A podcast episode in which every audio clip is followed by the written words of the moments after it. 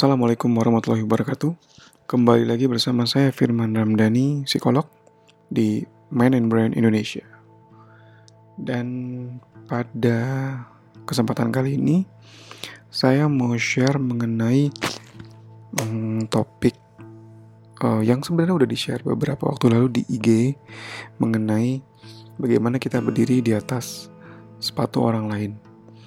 Bagi yang mau denger di uh, Instagram, kemarin saya live di Instagram pribadi di firman titik ram titik dani di follow ya yang belum.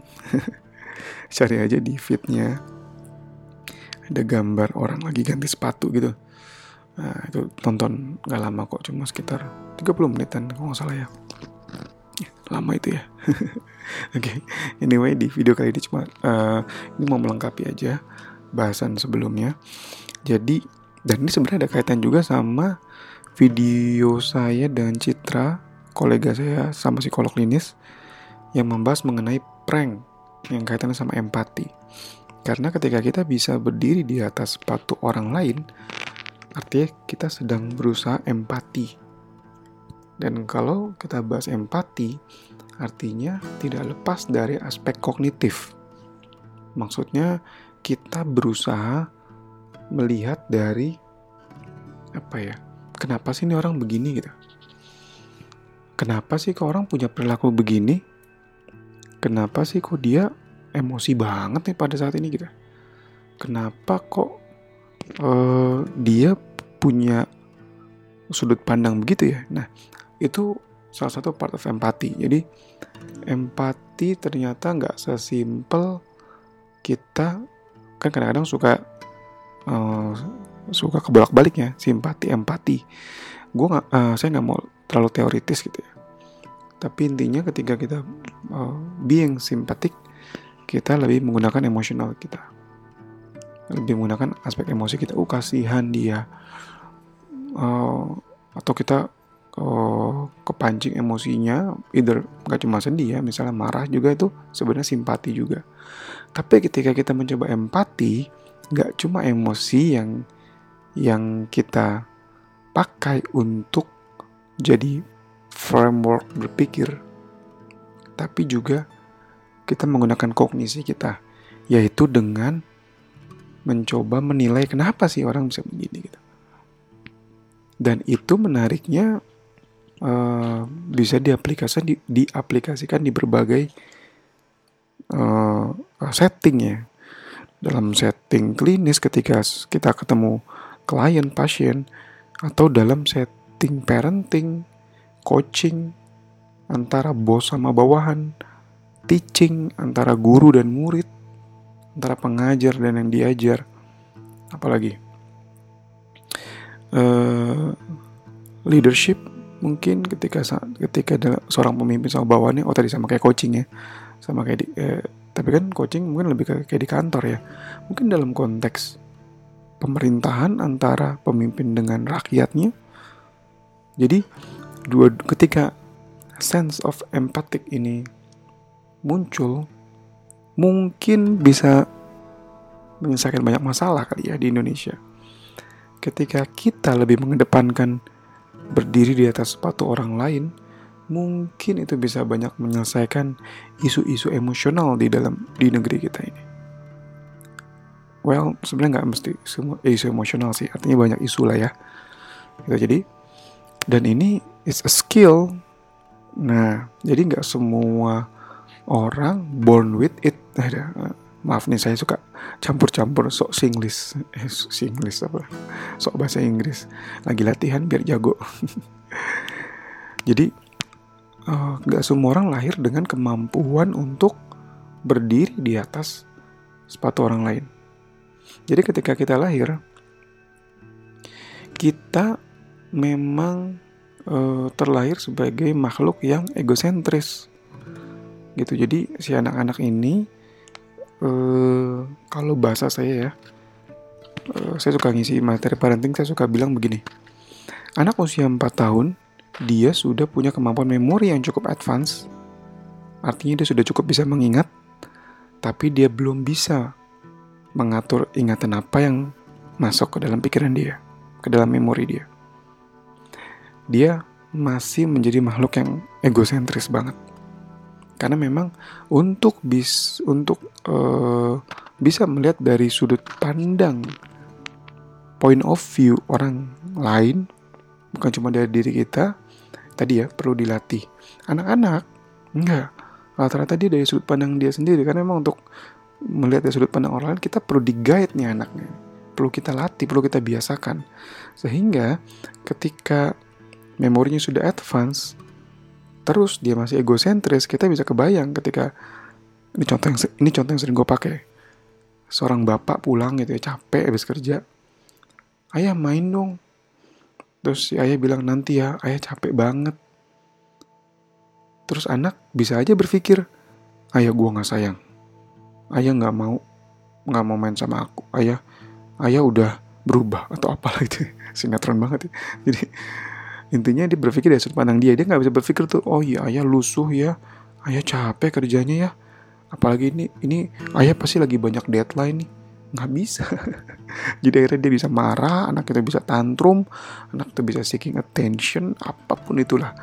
Gitu gitu jadi karena anak dan itu masuk ke dalam pikiran si anak ke memori si anak bahwa anak ayahnya nggak sayang karena memorinya udah advance tapi kemampuan dia melihat sudut pandang itu masih belum advance sehingga bisa jadi masuk memorinya yang salah nih. Itu kan memori ini masuk berdasarkan apa yang kita pengen masukin sebenarnya. Kita apa apa yang kita construct, psychology of construct George Kelly. Oh, keren. uh, jadi ngomongin itu ya. Iya jadi itu bahwa uh, ini kita perlu ngembangin makanya sangat penting buat anak ini ketika konteksnya parenting, kita perlu ngajarin dia melihat dari sudut pandang orang lain. Let's say misalnya kita perlu ngelatih dia um, apa namanya ketika dia rebutan mainan gitu misalnya, kita perlu selipin tuh bahwa adiknya atau kakaknya uh, apa namanya udah nanti nanti mainan ini udah ngantri misalnya. Apa pun itu supaya si anak ini belajar bahwa bukan cuma point of view dia yang perlu didahulukan tapi juga bagaimana orang lain punya uh, sudut pandang ya. Kayak misalnya as simple as ini saya sendiri lagi ngajarin anak saya ini si kakak karena biasanya otomatis gitu ya si kakak lebih didahulukan biasanya atau si adik gitu ya tergantung ya. Hmm, misalnya lagi mau nonton dia terus si kakak yang pilih atau milih mainan. Si kakak yang pilih kita karena si kakak lebih vokal biasanya kita kalau saya nih eh, lebih ke kakaknya ngurutin. Uh, Fatih mau ini oke okay, kamu yaudah ini gitu. Nah sekarang udah mulai dibiasain. Tunggu bang. Tunggu dulu adik kamu mau apa uh, adik mau uh, coba adik mau apa?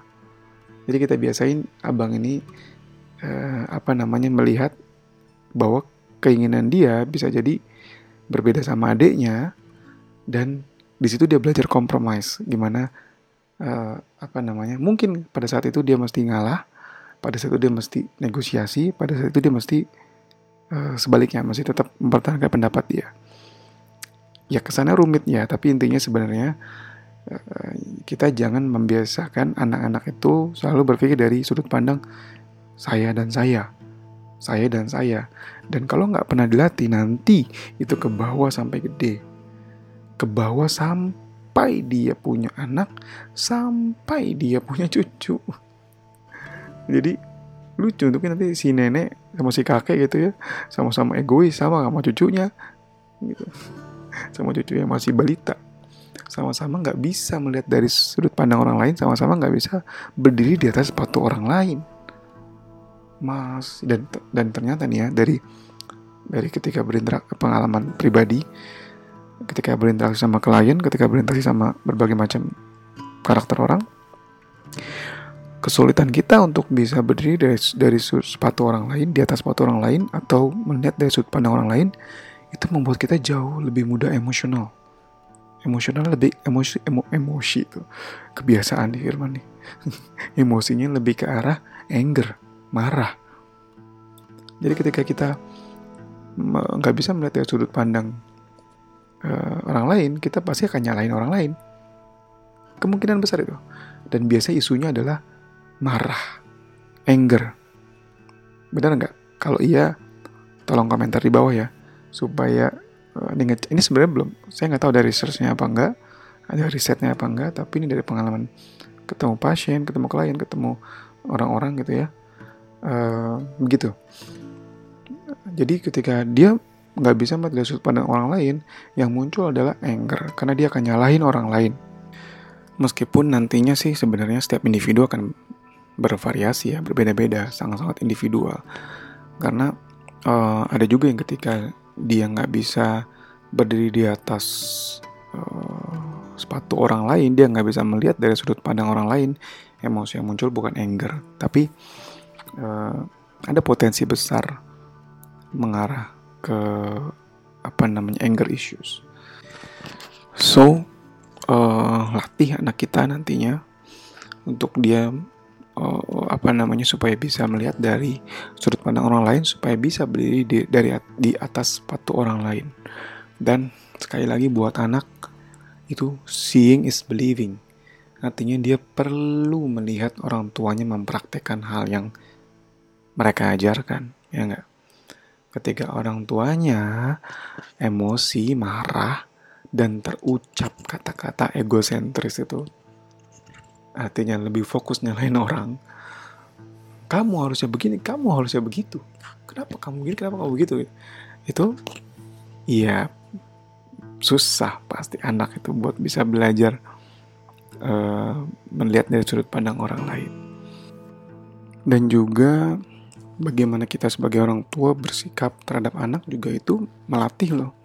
Melatih mereka untuk bisa berempati nantinya. Mereka bisa melihat dari sepatu orang lain.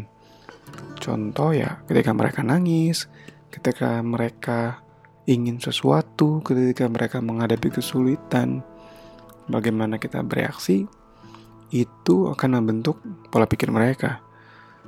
Ketika mereka nangis, eh, kita nggak nangis juga, nggak tantrum juga. Ketika mereka tantrum, kita nggak ikutan marah juga kita justru memeluk dia makanya kalau pakar-pakar parenting bilang kan kalau mereka tantrum ya kita peluk. Kita bilang kamu sedih ya kamu marah ya kamu nggak suka ya. Itu kan kita kan berusaha uh, mencontohkan bahwa kalau ada orang yang misalnya emosional ya kita berusaha memahami dari sudut pandang dia bukan yang dari sudut pandang kita. Kamu sih nggak nurutin mama kamu sih nggak nurutin bunda nggak nurutin ayah. Nggak begitu. Tapi dari kamu sedih ya, kamu marah ya. Gitu. Jadi kita uh, satu sisi kita melatih mereka mengaknowledge mereka punya emosi, di sisi lain kita juga melatih mereka bahwa uh, kita perlu belajar dari sudut pandang orang lain, melihat dari sudut pandang orang lain. Gitu. Jadi sekali lagi, oh, ternyata nggak sesimpel itu dan ternyata nggak sesempit itu melatih uh, apa namanya empati melatih berdiri dari sudut berdiri dari di sepatu orang lain. Sorry. Kita nggak simpel itu. Mungkin juga bisa kita latih dengan act of giving sedekah gitu ya. Gimana kita melihat ada orang yang kesulitan di pinggir jalan ada orang yang secara ekonomi nggak seberuntung kita secara fisik mungkin juga nggak se, se selengkap kita gitu. Kita melatih Eh, kita memperlihatkan kepada anak-anak kita kita kasih uh, mungkin makanan kita kasih mungkin uh, uang gitu untuk mereka bisa mungkin beli makan beli melanjutkan hidup mereka lah. Nggak nyinyir gitu. Ih kok masih muda ya?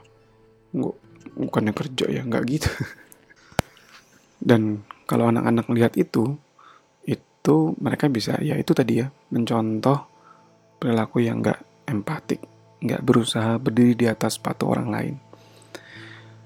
Oke, jadi sekali lagi, ini konsep yang sangat deep sebenarnya dalam dan uh, ini sebuah skill yang pastinya membutuhkan yang namanya skill, pasti membutuhkan latihan, perlu dibimbing, perlu diarahkan. Dan siapa lagi aktornya kalau bukan kita sebagai orang tua mereka? Supaya mereka bisa pakai skill ini di masa depan di masa yang akan datang ketika mereka tumbuh dewasa, dan mereka akan ajarkan ke anak-anak mereka, ke cucu-cucu mereka. Yang pastinya akan membantu membangun generasi yang lebih baik dan akan jadi amal jariah juga buat kita sebagai orang tua. Oke, sekian video dari saya. Video dan audio dari saya. Semoga bermanfaat. Jangan lupa like, comment, and share dan juga di uh, follow berbagai macam medsos kita dari Facebook dan Instagram di @mindandbrand.id di YouTube dan uh, podcast Spotify di Mind and Brand Indonesia dan juga website kita di www.mindandbrand.id. Terima kasih, semoga bermanfaat sekali lagi. Saya pamit dulu. Wassalamualaikum warahmatullahi wabarakatuh.